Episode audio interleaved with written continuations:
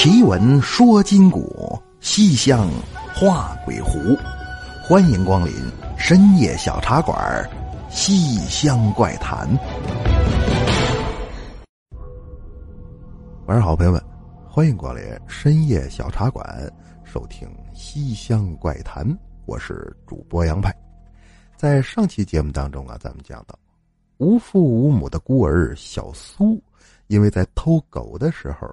巧遇了一位号称会定身术的老头儿啊，说是号称，但人家的确有两下子。那边群犬合围，差点就要给小苏掏死了，他这及时出现，都都给我定那儿。说老头叫赵三儿 啊，不知道啊，反正说话不是那么太正常，但管用却是真的。说了一句定那儿，那狗还真就定在了原地。于是俩人这才相约要一起去小苏他们村村长家偷个鸡吃。可谁成想啊，这老头空有一身好本领，却没有偷鸡的经验。到这儿噼里扑隆，有多大动静，他能弄出多大动静。鸡到手了，还问小苏：“你想不想听鸡叫？”那 最后惊动了村长夫妇，要当面拿贼。真叫个艺高人胆大呀！人赃并获，这老头都没跑，只说了一句：“你抓我，抓我，让这鸡接着叫。”小苏心说：“可别叫了，再叫两嗓，他妈派出所就来了。”哈哈！但让人没想到的是，老头话一出口，村长夫妇却像丢了魂似的，扑通一声跪倒在地：“我求求您，呐可别让他再叫了！”那上一集。咱就讲到这儿。如果前边说这些内容您没有印象的话，那说明听反了。这个故事应该从上集开始收听。那么说，村长为什么怕鸡叫呢？这老头儿又是什么来历？那带着种种的疑问，您各位听我接着往下说。村长刚跪下，小苏就看出来这人有问题了。怎么呢？一般人下跪呀，俩腿一弯也就下去了，但他却是抖搂着，身体左摇右摆，方才跪倒在地。而且说完话之后，此人脸上哈喇子流星的滴滴答答就开始往下流，也不知是眼泪呀还是鼻涕，反正看起来是狼狈不堪。那他是真怕这鸡再来一嗓子，但是怕什么来什么。鸡这玩意儿啊，不是个个他都会打鸣啊！不有那么句话吗？叫“一鸡啼小，百鸡啼声”。反正你叫，我也跟着叫呗。过去有那么一出戏叫《半夜鸡叫》，不就这么来的吗？不是周扒皮在那儿学鸡叫，是他诱导这个鸡让他来叫。哈哈，村长家因为房子大，这一趟杆都快是他们家的了，所以左邻右舍离着就比较远。刚才那声鸡叫把这俩人引出来之后，紧接着就有村里的那个跟风鸡一听怎么着，天亮了吗？那我也来两嗓子吧，咯咯咯啊！他一叫，全村的鸡都跟着叫，这么一叫可乱了套了。只见村长就像孙猴子被念了紧箍咒一样，双手抱头捂住耳朵。一边痛苦的挣扎，一边央求道：“别叫了，可别叫了！”再看这老头，左手掌心向前，右手掌心向后，双手横向交叠，也不怎么弄的，中间正好空出来这么个窟窿眼儿啊！他也没说话，也没干嘛的，就是朝着窟窿眼里吹了口气儿，之后再听，屯子里的鸡叫声是戛然而止。那小苏提鼻子一闻，这会儿空气中竟然还弥漫着一股子骚烘烘的味道。开始啊，他还以为是老头儿嘴骚啊，到后来隐约还听到了那么两声狐狸叫唤。小苏明白了，感情这是啊一物降一物，狐狸来了，那哪只鸡还敢叫啊？那这么一来，村长两口子也看出老头并非凡夫俗子。赶紧俯身跪倒，是纳头便拜。老神仙呐，无论如何您得帮帮我啊，老头说：“帮帮你可以，你自己说你是怎么回事儿啊？”原来呀，就在这几天，村长他们家果园大丰收。八十年代，农科技术没有现在这么发达，那时候有什么水果呀？无非就是沙果、苹果、山里红。但村长他们家呢，有一片桃树，哇，这大桃长得红彤彤、粉艳艳，口感软而不绵。是汁丰肉满，味道香甜，谁吃了都说好。唯独村长吃完就犯了病了。那那是三天前的夜里，两口子吃完饭，媳妇儿端出来一盘水果。村长啊，正好喝了点酒，这会儿口干舌燥，一看有桃伸手就拿起来一个，这秃噜秃噜猛嘬了两口之后，忽然感觉嘴里什么玩意儿？怎么沙沙愣愣的？拿到灯底下一看，哦，感情是这桃长虫子了。这个地方咱就不详细描述了啊。有的朋友听这个他膈应，反正简单往下撸吧撸吧就给吃了。你说怎么有虫子还吃呢？嗨，果虫那都不脏，而且过去物资匮乏，你还莫说是水果。我小时候就连大米生虫子了，那都得往出摘着接着吃呢。所以这都不叫事儿啊，没有成虫，就是几个虫卵。他这吃完还挺美，擦擦嘴上床就睡觉了。夜无话，敢等次日清晨。金鸡报晓天下白，大公鸡刚一打鸣，村长当时就蜷缩在炕上，是腹痛难忍。媳妇说：“怎么了？这是啊？是阑尾炎？是肾结石？赶紧往起扶。”可谁成想，刚扶起来，村长。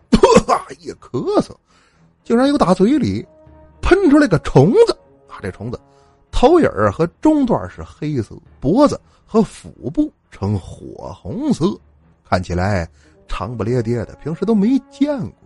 媳妇说：“这哪儿来个虫子？”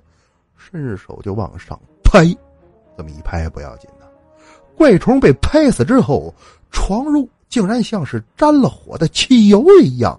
瞬间就冒起了滚滚的浓烟，媳妇的手也烫了个够呛。两口子这一通折腾啊，差点没给房子点着了。好半天才算把火扑灭。那这会儿左邻右舍看见村长家着火了，也纷纷过来慰问：“怎么弄的呀？”媳妇刚想说：“呀妈哪儿来个虫？”村长一瞪眼：“妈傻娘们，把火引子弄炕上来了。没事没事啊，忙忙你们的吧。”大伙一听，那都留神吧，就走了。你说怎么撒谎呢？嗨，你琢磨，全村就他们自己家有桃子，这要是说吃桃吃出虫子来了，那这桃还卖不卖了？更何况前两天这桃就已经有不少人吃过了，你现在来这么一出，谁家再犯病，那还不找你？所以，胳膊断了袖中藏，牙打掉了或血吞呐，可千千万万。不能往外说啊！但经过几天的观察，村长发现是他多虑了。怎么的？全村人吃桃，谁都没事就只有他自己每次听到公鸡打鸣，便浑身难受。开始是肚子疼，后来呀，逐渐往上发展，到现在只要听着鸡叫，那脑瓜子就跟要炸开了似的。那这期间。他也吃过打虫药，但是没用，感觉不到肚子里有什么异样。那他却隔三差五就往外蹦虫子，两口子急得呀四处打听，有没有人能喝的农药啊？实在不行给他灌点儿。哈哈，最后没辙了，把自家公鸡都给宰了，留下一只彩蛋用的种鸡，还拿绳套给嘴套住了，就怕他打鸣再把村长给打死。今天。小苏带着个老头进门就一语中的直击要害，您肯定是知道点什么，看看我这怎么办吧。老头说：“怎么办？那还能怎么办？你肚里吃的不是虫子，你吃的是个怪哉。你说怪哉是什么啊？有看过鲁迅先生写《百草园到三味书屋》的朋友，应该对这东西有印象。说有这么一种虫子，长得挺吓人，叫。头牙巨细，但治久弥散，意思泡在酒里，一会儿就消失不见了。啊，童年的鲁迅也只是听过这么个名字，他不知这东西是什么来历。问先生，先生也没理他。其实呢，这就是古代传说中的一种昆虫啊。据说这东西啊，卧于良田，可保年丰，而土有动，则虫出动。村长啊，你是不是动土来的？村长说：“我没有啊，这片果园过去什么样，现在还什么样啊？还 过去什么样？过去的是你家的吗？”哎，这话一说，村长两口子傻眼了。怎么的？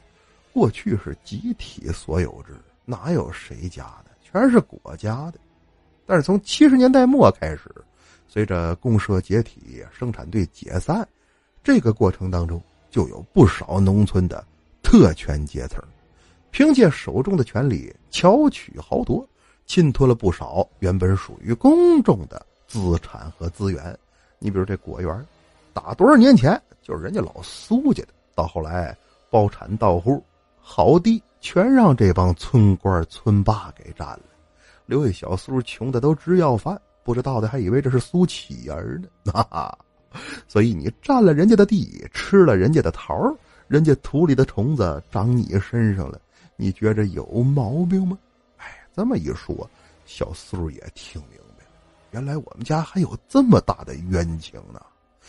父母死的是急了点但这些事儿怎么从来没人告诉过我呀？